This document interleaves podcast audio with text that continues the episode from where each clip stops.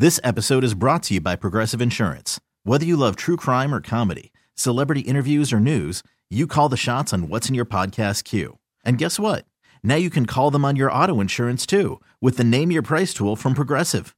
It works just the way it sounds. You tell Progressive how much you want to pay for car insurance, and they'll show you coverage options that fit your budget. Get your quote today at progressive.com to join the over 28 million drivers who trust Progressive. Progressive Casualty Insurance Company and Affiliates. Price and coverage match limited by state law. Okay, picture this. It's Friday afternoon when a thought hits you. I can spend another weekend doing the same old whatever, or I can hop into my all new Hyundai Santa Fe and hit the road. With available H track, all wheel drive, and three row seating, my whole family can head deep into the wild. Conquer the weekend in the all new Hyundai Santa Fe. Visit HyundaiUSA.com or call 562 for more details. Hyundai, there's joy in every journey. All right, away we go. Our number two of our radio program. It is the Zach Gelb Show, coast to coast on CBS Sports Radio. Former Eagles linebacker Ike Reese going to stop on by coming up in 20 minutes from now. You know, I remember it was two years ago where we got a great late season game between the Bengals and the Kansas City Chiefs. And then they played the last two years, I think both times in December. And this year they're playing at the end of December again, but it doesn't have the same juice. But the reason why I bring that up is you know that was basically the appetizer for the main course where those two teams would meet up once again in the postseason. And it happened in back to back years. Coming up this weekend on a Monday night, actually. So that's uh, Christmas Day. You have the Baltimore Ravens going to San Francisco. And that has a Super Bowl preview type of feel. Where in the NFC, the Baltimore or the San Francisco 49ers, it would be a shock if they don't get there. Because, like, you go through this, yeah, you have some contenders right now. Like the Eagles, even though they've just lost three in a row, they still have a chance, I guess, to get to the Super Bowl, even though I don't believe they will. The Detroit Lions have a good record, but is anyone expecting the Lions on the road to go win a big playoff game? Probably not. And the Dallas Cowboys, they're synonymous with in the big game just coming up short. So I have no doubt in my mind that the 49ers are going to the Super Bowl.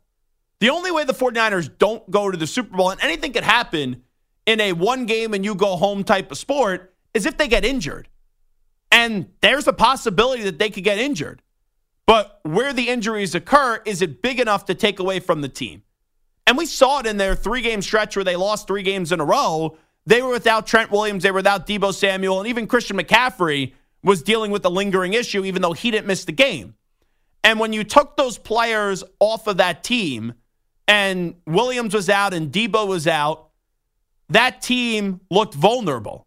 And I remember I was it was on this show where I said, and it's ironic that it was me of all people that said this that let's pump the brakes on the 49ers criticism because at that point people are saying, oh, see, Brock Purdy's not that good. Oh, the 49ers are not that great. They're invincible. And I'm like, guys, it's really important that we all acknowledge who they were playing without.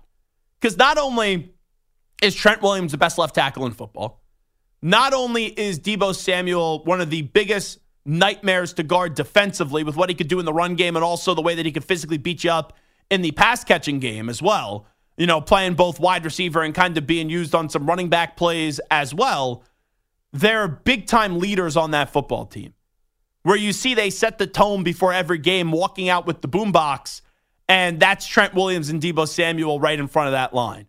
So as long as McCaffrey and Deebo and Trent Williams, and also you have to acknowledge Brock Purdy are healthy, like those four guys, if they stay healthy, I don't see the Eagles, the Lions, the Cowboys walking into Santa Clara, assuming the 49ers have the one seed, and beating them in the playoffs. And even if the 49ers have to go on the road, like even if the 49ers somewhere had to go to Dallas or they had to go to Philadelphia or they had to go to Detroit, I think the 49ers are beating everybody this year in the NFC. Now, we'll see a lot more about those teams in the games whenever we get there in the divisional round or the NFC title game. Because the Cowboys, each and every year, they lose to the 49ers. They, the last three times they played them, they lost in that playoff game where Dak Prescott couldn't snap the ball after the dumb approach to slide and then get back up to the line. Then after that, they got blown out, or excuse me, they didn't get blown out, but in the NFC title game, their defense played really well, but Dak couldn't get the ball in the end zone without Tony Pollard. And he made had a fumbling mistake, had an interception mistake as well. But then this year, they just got rolled, absolutely rolled by the 49ers. So I don't believe that the Cowboys in a big spot are going to beat the 49ers. The Lions, it seems like their apex and their ceiling for this year is winning a playoff game for the first time since the 1991 season. So they'll they should get a wild card victory, right? Whoever they're playing as the two seed, the three seed, whatever it is, they should get a wild card victory. And then after that, like if you had to have the Lions go to Dallas or the Lions go to Philadelphia, the Lions go to the 49ers, I don't trust Jared Goff outside of Ford Field. And I know two of those places outdoor environment, and then Jerry's World is not. So maybe be a more favorable matchup going to Jerry's World for Jared Goff. And then you look at the Eagles, it's tough for me as someone that really liked that Eagles team. It is tough for me to lead this campaign and lead this charge that the Philadelphia Eagles are going to turn it around. Because my biggest problem with the Eagles right now, and there's a lot, right? The offense only put up 17 points last night with all that talent. They tried to be too aggressive, and you know sometimes we want to see teams be aggressive, but there's a difference in being aggressive and then just being stupid.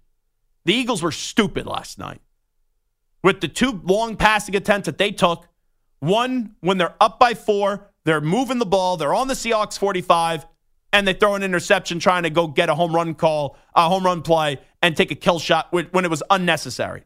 And the way that you saw that drive was slowly building up with a nice pass, short distance to A.J. Brown, then over the middle to DeVonta Smith as well. They should have just kept on doing that and mixing in the run as well. And I do believe they would have got the final 45 yards and wind up in the end zone. Instead, let's just throw the ball up deep. And then it got picked off by Julian Love. And at the end of the game, when Drew Lock takes the lead for the first time in the game with 28 seconds left, Jalen Hurts gets a big run. If he would have just went to the check down option of Kenneth Gainwell, Gainwell runs for 20, 25 yards and probably puts him in field goal position. And I know there's only 10 seconds left, so we got to see how long that would take him to run down the sideline, but he's getting out of bounds and he's putting in a more favorable spot than just chucking the ball up deep down the right sideline and it getting picked off once again by Julian Love. But my biggest gripe with the Eagles, outside of the defense being soft, you know, that, that's under consideration. The offense not finishing off drives. It's really not those two things. It's a lack of team chemistry with this team. Because last week it was Darius big play slay in embarrassing fashion, getting on his podcast after they got torched by Dak Prescott and the Dallas Cowboys and saying, Oh, I actually played a great game. How dare a fan put my name on a trash can, which you could have a problem with, and then attack me for my performance when I played great? I don't care how great you think you played. That means jack. It's not an I sport. It's a team sport. It's a we sport. So you could go have this great game, and and that gets me so annoyed. Like you know when Emmitt Smith joined Dustin studio, he's like, "Oh, this makes me hot," knowing the uh, the the fact that Ezekiel Elliott's no longer on the Dallas Cowboys. So like one of my favorite quotes ever, just the way that Emmitt Smith said that. You know what makes me really annoyed? You know what makes me hot? It's when players just post their individual accomplishments when the team loses. Like, I, I just don't understand that. And and I get it, right? You're trying to grow your brand and do things like that. And, you know, maybe if you're playing in Tampa Bay, you could get away with that. But when you're in Philadelphia, a passionate city like that, where those fans eat, live, sleep, they live and die by the team success of the Philadelphia Eagles, like you, you're in Philadelphia when the team is buzzing, even when they're not buzzing. Everyone, it doesn't matter what sex you are, what race you are, what religion you are, everyone is wearing Eagles gear. Like when I went to the playoffs last year on a Saturday, you know, uh, right before conference championship Sunday, every single person was in green. So that's a fan base that sometimes gets a bad rap, right? They boo their players and, and all that stuff. They only boo their players when it's deserved. And for Darius Slay last week to basically say, I played great, how dare you criticize me when the team got carved up that was embarrassing. And then you had Jalen Hurts the other night, right? him talking about the commitment issues. Let's play that one more time. I know we played it earlier, but I want to play it again. Here is uh, Jalen Hurts talking about the commitment issues that the Eagles teammates are having right now. I've been talking about execution all year, been on the same page, everyone been on the same page, and we didn't execute. I don't think we were uh, committed enough. You know, just just got to turn it around. You know, it's a challenge that we have to embrace. Just continue to see it through. What do you mean by that? About being committed enough? Commitment. I don't know that I had a dictionary on me now. Um, excuse me. I don't know how else to say that. I guess how are you seeing that present itself? It's just you know, it's a matter of being on the same page. Um, it takes everyone being all in um, in all aspects, and you know, it, it starts with me. So after hearing that again, the last ten seconds are the most important part. Like, forget about all the jokes at the dictionary, and he didn't know what commitment meant, and, and all that but what he's saying at the end is not everybody is all in. And that's the leader of the Eagles saying that. And this isn't week two. This isn't week three. You're not fixing that in the final three weeks of the season when everyone's banged up. And if you can't get committed and if you can't give it your all the moment you have a little adversity hit, that's alarming. It is for a team that got to the Super Bowl last year has a bunch of veterans, a bunch of youngsters. They've had experience. They got teased with almost winning a Super Bowl last year, up by 10 at halftime, and then they blew it. And this group now, after getting blown out by the 49ers, after getting blown out by the Cowboys, they didn't put in a great week of effort. That effort's getting questioned by Jalen Hurts. And this one's actually the most damaging because they had the game basically won. And then they snatch defeat from the jaws of victory. So I look at this Eagles team. It should have been obvious after they lost to San Francisco. Not that they just lost, but then they followed it up with getting rolled again against the Cowboys. So what Hurts is saying isn't wrong, even though I don't know was it just caught up in the emotions after the game? Is it just quarterback speak or he actually feels this way? But let's take it for a second with him actually feeling this way. And I don't think it's that far stretched to say that that's an accurate way that he views some of the teammates right now because after the 49ers game, you think a veteran group would at least give a good effort. And a team that has had playoff experience at least give a good effort against the Cowboys and said they got embarrassed two weeks in a row. So, long story short, I look at the NFC, don't trust the Eagles, don't trust the Cowboys, don't trust the Lions. The only team I trust are the San Francisco 49ers. And then you get into the AFC, and it's like, okay, the Ravens are the best. This could be a Super Bowl preview this weekend, but the Ravens still have to get their playoff problems of previous years corrected. And you would hope the health of Lamar Jackson puts them in a better spot to do that. But we'll have to wait and see. And, you know, some people will buy stock in Miami. Some people will buy back uh, in on the Kansas City Chiefs. If you listen to this show, you know I'm buying in on the Buffalo Bills. And I ultimately think it will be the Bills going up against the San Francisco 49ers. But it would be pretty damn cool if we get a great classic game on Monday between the 49ers and the Ravens. Let's say one of those teams win, I don't know, 27 24. And then Samter, right? You see that matchup coming up in Las Vegas in the Super Bowl. It would feel very similar to the Chiefs and the Bengals, what we've seen the last two years. It happening, though, around earlier. Great matchup in the regular season, then seeing them meet up in the AFC title game. It's going to be interesting. I mean, at the end of the day, I'm curious to see if what Jalen Hurts said, like, wakes them up. Wakes them up. You won't see that though in the rest of the regular season, though. Well, I mean, we might, we might see. I mean, listen, we, we have seen teams that seem like they were falling way. apart, and then they kind mm-hmm. of came back. Look at the Bills, yeah. right? The whole thing with Sean McDermott could have torn that team apart. Losing their offensive coordinator could have torn that team apart. Instead, those two things have galvanized them, and now they're maybe the best team in the AFC or one of the best teams in the AFC. Yeah. And they came out of the dead. So this could either be the wake up call that the Eagles need. Championship teams go through adversity, and championship teams rise to the top when the adversity hits. This is, a, is adversity. It's the perfect time to have it. It's towards the end of the year. It gives you enough time to correct it, but it doesn't also need to actually like destroy the season. This could be the wake up call that those veterans and those players and that coaching staff needs to beat the 49ers. Well, to, that's when we'll ultimately find out. That's when we'll ultimately find yeah. out because they play the Giants and the Cardinals the final three weeks of the season. No public perception is going to change about them in the final three weeks of the season, even if they get a wild card it's win. not public perception. It's inside that locker room and how they. So we might, you might, you might be right. We might mm-hmm. not see it, but it might be happening underneath the surface without us knowing it. I don't think it would happen until the divisional round. Like they go get a big divisional round victory, let's say against the Lions or the Cowboys, whoever it is, and then they like blow one of those teams out. It could qu- quickly recreate that momentum that could carry over into San Francisco. The problem is, I don't think San Francisco's, and nor should they be, they're not intimidated at all by the Philadelphia Eagles, and maybe that overconfidence will lead to their downfall. But if you put that ball on the field down uh, coming up at the end of January between the Eagles and the 49ers, right now I just don't see a way I could predict an Eagles victory. All right, this is Zach Gelb Show on CBS Sports Radio. Ike Reese, former Eagles linebacker and host on Sports Radio 94 WIP, will join us next to talk about the Eagles' problems.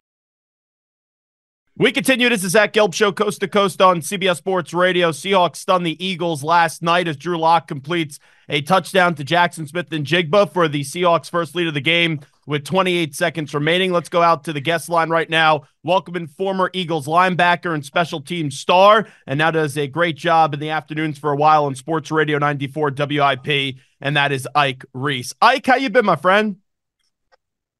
What's up, Zach? Thanks for having me, brother. Well, I know the sky is falling in uh, Philadelphia today after another Eagles loss, their third straight. Just how did you process it last night? Because there's losses and then there's really bad losses. And to see what Drew Lock did going 92 yards in less than 90 seconds, I couldn't believe that.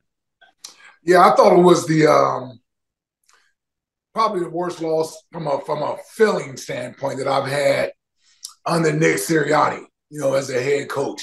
You know, um, they've lost some games during his time here, but ex- expectations and circumstances matter. And when you look at that game last night, after losing two straight coming into that game, the expectations and circumstances, in my opinion, uh, was that the Eagles needed a win last night, almost in a must-win fashion, just from a, a psyche standpoint. And to come out and play the way that they played, and I'm not going to say they played great football last night, although I thought the defense showed a lot of promising things last night up into that final drive. But I like the way they started the game. Opening drive, they, they ran the football effectively. They went down and got a touchdown. You had a 10 point lead at some point.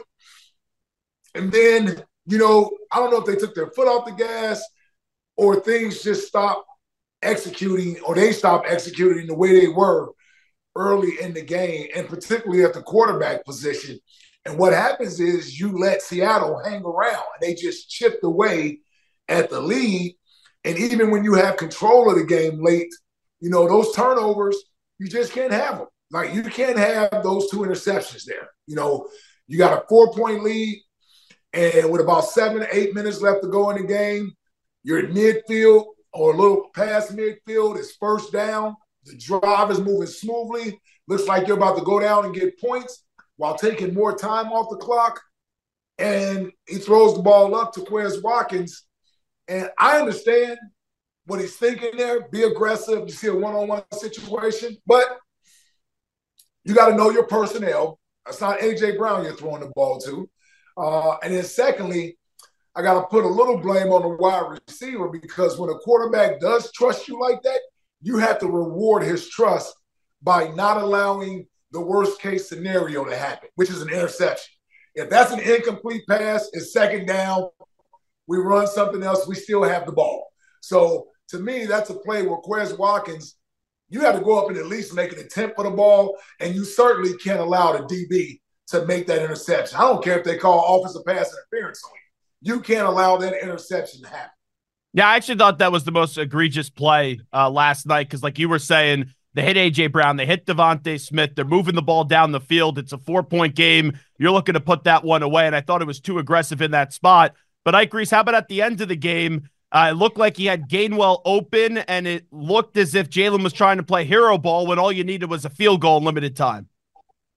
Yeah, and and when those plays work, everybody loves you for it. You know, yeah. being aggressive and all those things. But this is the flip side of that coin. Um, is that there's times where that play is not going to work. And you have to be situational aware, right? And Jalen's a smart quarterback. He's heady. He understands in-game situations. I'm a little baffled that he really uh, rolled the dice with the game on the line there. You're, you're, you're in a manageable situation with two timeouts still left. You got the entire field to use. You can use the middle of the field and then call a timeout. You need about 10 to 15 yards at the most to to to get Jake Elliott in reasonable field goal distance. You got one of the most, if not the most, outside of Justin Tucker. You got one of the most clutch field goal kickers in the entire game. And that has to be in the back of your mind. Not only Jalen, it has to be, it has to be in the back of the coach's mind when you call a play. At least remind him, hey, we don't need to be greedy. If it's not there, take your check down. We got two timeouts. We're just trying to get in the field goal range. And I just thought that play the, the risk wasn't worth the reward there. It just wasn't worth it because A, there is safety coverage over the top of AJ there. And B, I mean, even if he catches that ball, okay, you still have to kick a field goal. Like, like we're not going in for a touchdown there because it's going to be about what five seconds left on the clock, six seconds left on the clock. So you're still probably going to wind up kicking a field goal. I just think it was an unnecessary risk, and uh, I know that's probably the play that Jalen wishes he had back because you really basically robbed yourselves of an opportunity to at least send that game into overtime. I agree here with us. I know the answer is probably a mixture of both. It's not one or the other, but if you had to put the blame more on one side or the other, is it the coaching without having Shane Steichen anymore and changing both coordinators, or is it more so this is just on the players they have to execute better? Yeah, I'm, I'm more of a it's the players guy. Right? You know, I, I put the onus is on the players. You know, unless something is egregious as far as we can all obviously see things wrong from a schematic standpoint. I think we we we have the ability to have hindsight and look at plays and say, okay, we should have did this or we should have did that. And some of that's there. Some of that is true, where you can scheme up some things a little bit better and put your players in a better position. But if I'm going to tip tip the scale one way or the other, it's to the players. It's to the players, and you got it. You you're in position.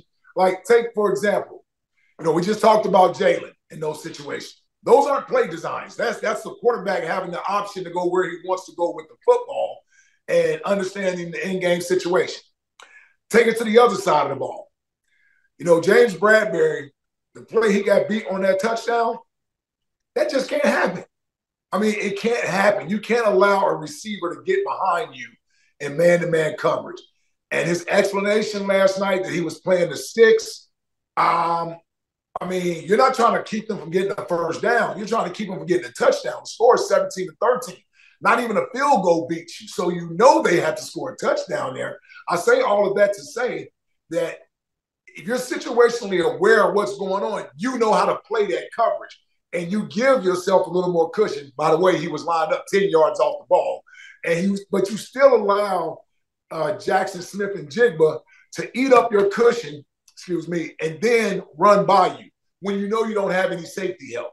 Now, he's the one who said he wasn't expecting any safety help. He said that last night. So I know there was some question out there as to whether or not should Sydney Brown have been over the top of him and was he expecting safety help? Well, according to James Bradberry, he was not expecting safety help. He just played the uh, the coverage poorly from a technique standpoint, and that's really what allowed that touchdown there. But that's another one of those situations where you're saying, okay, even if he catches the ball underneath you or what have you. You make the tackle. They don't have any timeouts.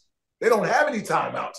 So even if you make the tackle in bounds, they're still in a hurry up, rush, panic mode. And let's see if Drew Lock can make a decision correctly under those circumstances when he has more pressure on him. To me, he made two easy throws that his guys just went up and made a play. DK Metcalf made a great catch in between double coverage.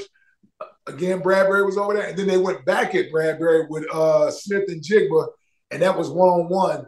And for a guy who's a uh, former All Pro, you, you expect him to play that coverage and man to man a little bit better. I agree. The press conference Jalen Hurts had after the game was so bizarre when he said they're not committed enough. And then when pressed on it, he's like, I don't have a dictionary to define commitment. What did you make of that? Is there something more there? Is that just a player after a game frustrated just saying things? Um, I lean a little bit towards that. You know, Jalen hasn't been one in the past that has thrown out inflammatory comments to where the next day he's making headlines for saying something. He usually plays things by the book. He's going to usually keep things close to his vest, and he's going to take responsibility of his own play and not necessarily point the finger. So I look at that situation, Zach, and I say maybe he misspoke. Um, sometimes you're up there and you're searching for answers, and things are going through your head, and you already have the emotion of how that game just ended. He's human as well. I just think he misspoke and didn't really have a clarification of what he was trying to say in that moment. Um, at least that's what I think. and, you know what the bizarre part is, though, like this team last year, they had such great team chemistry. And just in the last two weeks, and I know it doesn't help when you're losing, but you basically have Darius Slay going on his podcast saying, Hey, I played perfect. The rest of the defense basically sucked. And then you just have this commitment quote. I don't know if there's more to it, but it doesn't seem like the same team chemistry is there this year. And it's bizarre because it's not like they've changed that many players from last year to this year. Um, I have to agree with that. You know, not having the not having the privilege to, to, to be in the locker room amongst these guys, it's hard to pinpoint where there could be some sort of chemistry issues. But when you are playing this way and um, you know, you lose to San Francisco, how you lost to San Francisco, and then you come back the next week against Dallas, and then you have a game like this. Yeah, first thing I'm thinking, man, there's got to be more behind the scenes that's going on. Something doesn't seem right. You know, it doesn't seem like everybody's pulling in the same direction. And you know, that's that's the making of, of a bad football team. Or certainly when things seem to be going awry, you want you're either going to pull closer together and unite as a team, like we saw in 2017, or you're going to pull apart, like we saw in 2018, 2019, when things weren't going well for the Eagles. And we know the drastic season that happened in, in 2020. So I don't want to push the panic button and feel like that's where we're headed. But when losses continue to mount up, you can't help but wonder is there more to it than what we're just seeing on the field? Is everything okay behind closed doors, behind the scenes? You know, sometimes when you win games, it masks certain things, you know, the way people may be feeling or what have you. And then as soon as you start to lose a game or two, that's when it, rears its ugly head and it shows itself. And to your point, I thought it was curious the comment Fletcher had. I think it was after the Cowboy game, or maybe it was after the Niners game, when he talked about we're going to see what we're made of right now, who, who, who we have in this locker room, who's going to be willing to fight. Like that doesn't come out of nowhere. Like that that that came from a place where Fletcher is directing something to his teammates. He's not just speaking to us as fans. He's really speaking to his teammates, and he's speaking to maybe an issue that could be going on as far as people being committed. And that's where the Jalen Hurts comment comes in. And so, yeah, when you start to put things together there, yeah, you know, maybe that's me hoping that there's no issues behind the scenes. But to your point, it was a um, it was a weird comment and statement to make. And then even when asked to clarify it, he didn't know where to go with it versus, oh, that's not what I meant to say. This is what I was saying. It, it was almost like whatever. And and and so, boy, I tell you, it, it would be a shame because this season isn't over with. The season isn't over. They've already qualified for the playoffs. You hit a rough patch. If you can get things together, we know the one team they have to gear up to beat. And the that's Niners. the only team. Mm-hmm. Yes, that's the only team that I'm concerned with is playing San Francisco. Are we good enough to beat them? Right now, we're not good enough to beat anybody.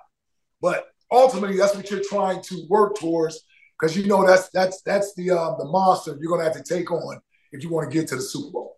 Last thing I'll ask you, because you were a respected voice when you were in the locker room. Let's say you were a Brandon Graham or a Lane Johnson, a Jason Kelce, Fletcher Cox right now. What would you be saying to your teammates to prevent this ship from sinking? Because it's looking like it's going down the wrong road right now. It, to me, it, and I'm pretty sure these guys have already tried different methods of talking to the teammates and rallying the troops here. Um, but to me, it's about enough of the talking enough of saying this is what we're going to do. We know we're a good team. The less is said, the better off you are. Put your head down, get to work. All right, you put your hard, put your hard hat on, put your boots on, grab your lunch pail, and we got to dig ourselves out of this. Nobody's going to help us. Nobody's feeling sorry for us. Quit blaming the coaches. Quit blaming this. Quit blaming the schemes. We're beating ourselves with penalties at the wrong time with turnovers at the wrong time. That's stuff that we can control as players. And if we clean that stuff up, and at the end of the day, we can say we did those things, more often than not, you're going to come out victorious. So for those four, I call them the four fathers. The yeah. Fletcher, Fletcher, Brandon, Jason, and Lane. Yeah, you know what it's like to be a Super Bowl champion. Not everybody else on this team yeah. does. You know what it's like to play here when things aren't going well. Not everybody else knows. They have to be able to get that resonated with their teammates. But you you have to wonder. Here's the thing I'll say, Zach, before I get out of here. Especially on defense, there's so many new faces. You wonder if everyone is connected. You just wonder. Because sometimes you can preach that message and it doesn't hit with everybody. It doesn't resonate with everyone.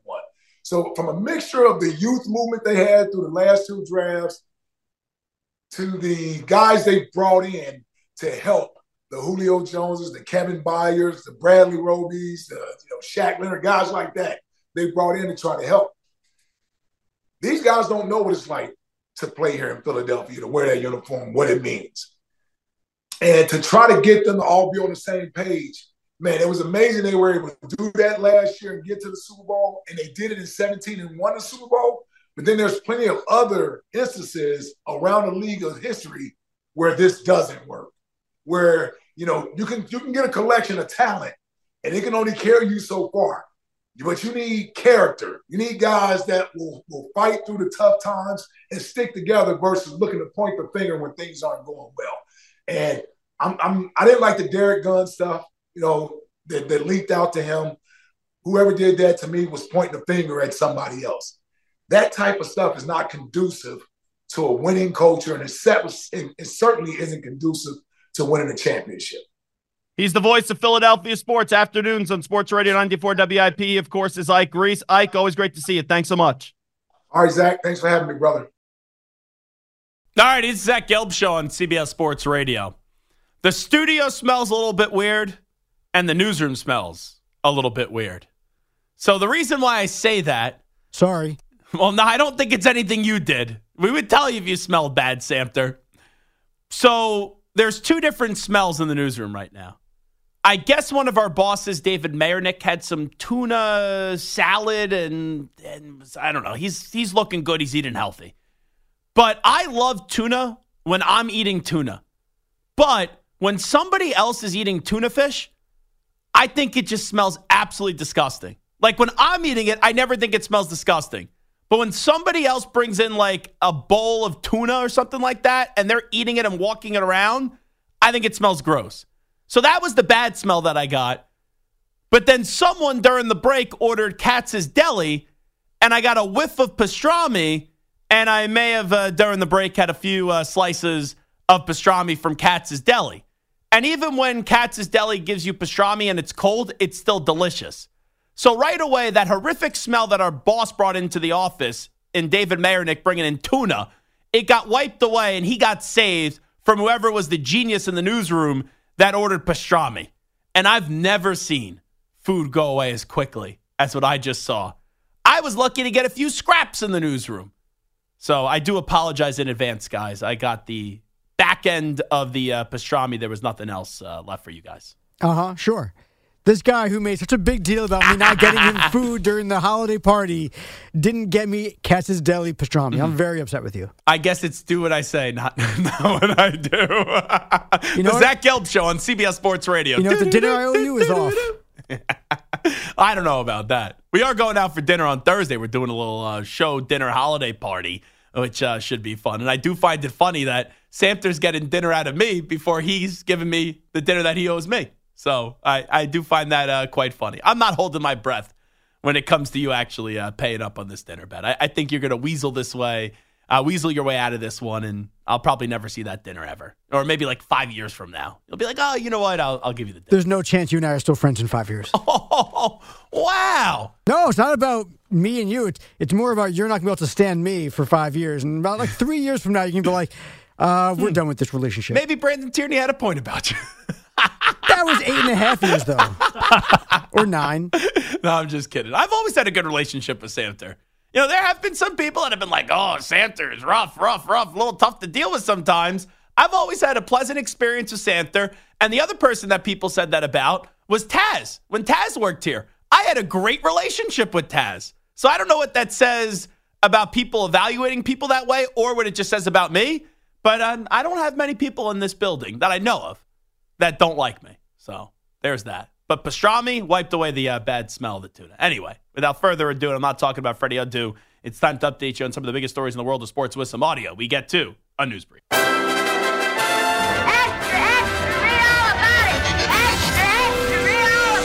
Time for your daily news brief. We get you caught up on the rumors, reports, and reconnaissance from the day in sports. Let's start off with Micah Parsons. He was on his podcast, The Edge with Micah Parsons. And I guess he's crying about people rooting for the Cowboys to fail. Everyone just waits for the Cowboys to lose. I saw multiple analysts, people who are fake analysts who somehow got jobs on TV saying, There goes your boy. Like, oh, there he is. That's the person we've been waiting for. It's almost to the point where it's like almost sick. Former players are waiting for other current players to fail so that way they have something to talk about. It's not even to just get into names. I mean, I feel like at this point you kind of know who you are. And it's like, why do you want a person to lose so bad? It seems that a lot of people people are just waiting for people to fail.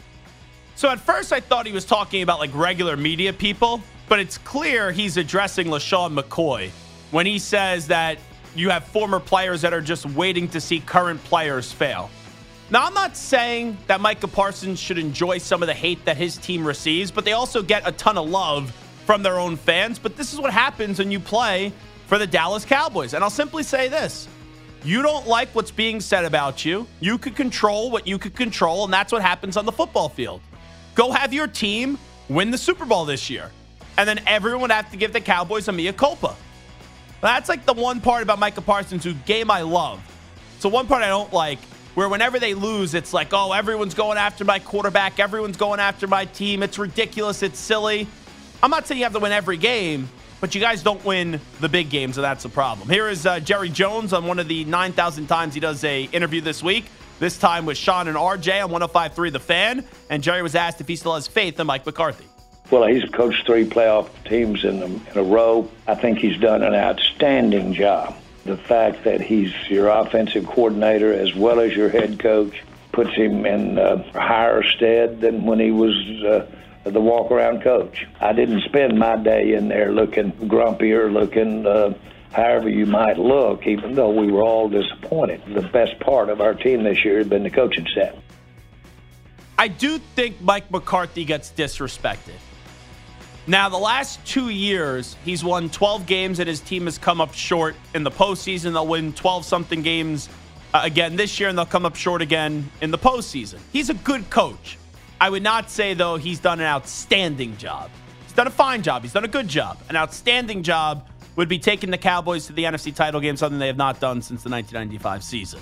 Here is uh, Christian McCaffrey on the Manning cast, and we all talk about how the Eagles' offense has been bland and has been uh, very predictable. He predicts the Eagles' play calls as they happen.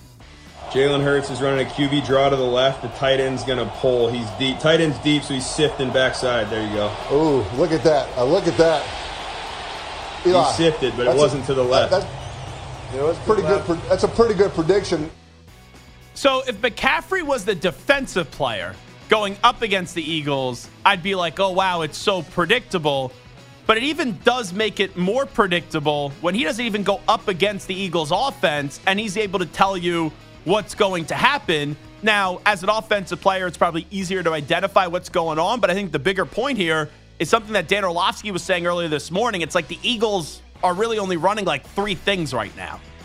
And when you're only running three things, you don't have to be Nostradamus or the most clairvoyant person in the world to kind of uh, figure out what they're going to do. So that's even uh, more insult to injury here for the Eagles. Here's George Kittle when asked about Purdy, Brock Purdy, or Christian McCaffrey for MVP. This courtesy of Yahoo Sports. It's the most valuable player. And I know that the quarterback position is the most important position in sports. However, the MVP should not just be the quarterback, who's the best quarterback award. There's no mm. one on the football field doing what Christian McCaffrey's doing. I have to rank them. So I've got five votes, but only one person can be my first place MVP vote. Who should I vote for? I'd vote for Christian. Wow. Wow. Yeah, I would the things that he's doing this year are just incredible. So that's not a slight at his quarterback, to be clear. But I think you could have that conversation in saying the most impressive player on the 49ers is Christian McCaffrey and still give praise to Brock Purdy. But we live in this world where it's either one or the other, and you have to either you know, elevate your guy and be all in on your guy or then trash the other guy that you're trying to elevate him against. But in this case, it's two teammates. And yeah, I do think McCaffrey scares opposing defenses more than Brock Purdy, and that's not taking a shot at Brock Purdy. But you know who throws him the ball is Brock Purdy. So what happens if the next time, you know, maybe yeah, Kittle's not flashing happen. up over, you know, down the seam or something. Purdy sees him, but there's Aiyuk coming across. You're like, oh, you know, I'll go Aiyuk instead of Kittle. Then you know what? Oh, oh, you're talking about the Kittle part. I was going to say that McCaffrey will just run for 1,300 yards anyway, and it won't matter if he no, gets no, the ball no, thrown I'm, to him I'm saying. Kittle. It's like, hey, Kittle, you're, you're picking McCaffrey over me. I'll throw the ball to Aiyuk. Yeah, I know you're saying that in a, in a joking tone, but I don't think any can, anything can disrupt the 49ers right now in terms of uh, having a bad team chemistry. Yeah, uh, Jim Donovan has battled leukemia, and uh, he received some treatments this year. Now he's back calling games uh, for the Browns. Here is Jim Donovan on the Browns radio network on that final Hail Mary call. This just brought a smile to my face. It was awesome.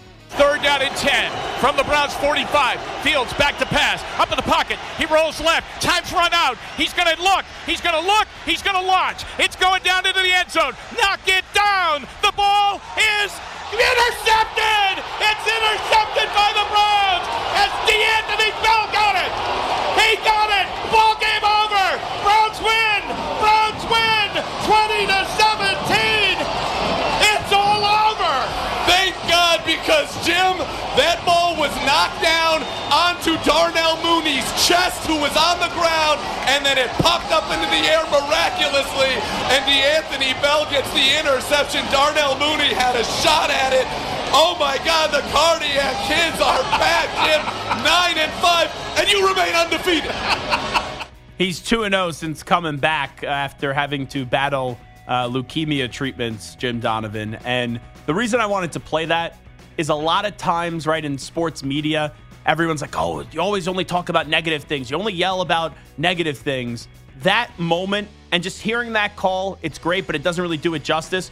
They put out a video, the Cleveland Browns, and seeing the smile in Jim Donovan's like just face and how elated he was just to be there and how much joy the Browns brought him, it just shows you why sports uh, everyone can connect to it and why it's so great. The coolest part for me also was just seeing the joy of everybody else's face. Yeah. That how much they cared about Jim Donovan, that he was back and he was happy. It was almost as if what great. they were calling took a back seat because of how cool it was. The person that was calling the game and knowing what, unfortunately, he's had to been through. Uh, been through. All right, Zach Gelb Show, CBS Sports Radio. James Palmer from the NFL Network will join us live next.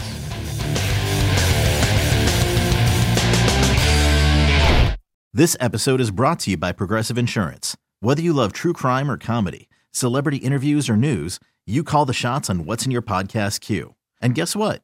Now you can call them on your auto insurance too with the Name Your Price tool from Progressive. It works just the way it sounds. You tell Progressive how much you want to pay for car insurance, and they'll show you coverage options that fit your budget. Get your quote today at progressive.com to join the over 28 million drivers who trust Progressive. Progressive Casualty Insurance Company and Affiliates. Price and coverage match limited by state law. Okay, picture this. It's Friday afternoon when a thought hits you. I can spend another weekend doing the same old whatever, or I can hop into my all new Hyundai Santa Fe and hit the road. With available HTRAC, all wheel drive, and three row seating, my whole family can head deep into the wild. Conquer the weekend in the all new Hyundai Santa Fe. Visit HyundaiUSA.com or call 562-314-4603 for more details. Hyundai, there's joy in every journey. T-Mobile has invested billions to light up America's largest 5G network from big cities to small towns, including right here in yours. And great coverage is just the beginning. Right now, families and small businesses can save up to 20% versus AT&T and Verizon when they switch. Visit your local T-Mobile store today.